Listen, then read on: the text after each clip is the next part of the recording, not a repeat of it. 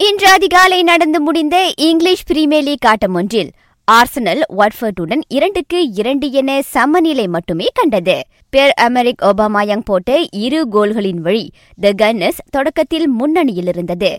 எனினும் அதற்கு ஈடு கொடுத்து ஆடிய வாட்ஃபர்ட் இறுதியில் இரு கோல்களை புகுத்தி ஆட்டத்தை சமப்படுத்தியது. அம்முடிவின் வழி ஒரு புள்ளியை மட்டுமே ஈட்டிய ஆர்சனல் புலிப்பட்டியலில் தற்போது ஏழாவது இடத்தில் இருக்கின்றது.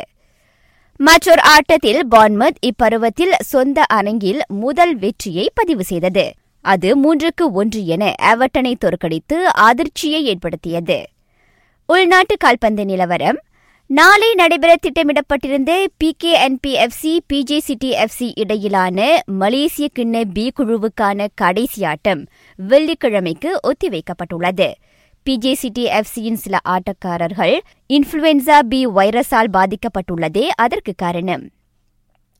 சென் மெரினோ மோட்டோ ஜிபி பந்தயத்தில் ஹோண்டா ஓட்டுநர் மார்க் மார்க்கெஸ் முதலிடத்தை வாகை சூடினார்.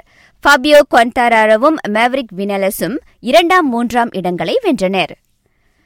சீனாவில் ஜெங்ஸோ பொது டென்னிஸ் போட்டியில் வெற்றி பெற்ற உலகின் இரண்டாம் நிலை வீராங்கனை கேரலினா பிளிஸ்கோவா இவ்வாண்டில் நான்காவது பட்டத்தை ஈட்டினார்.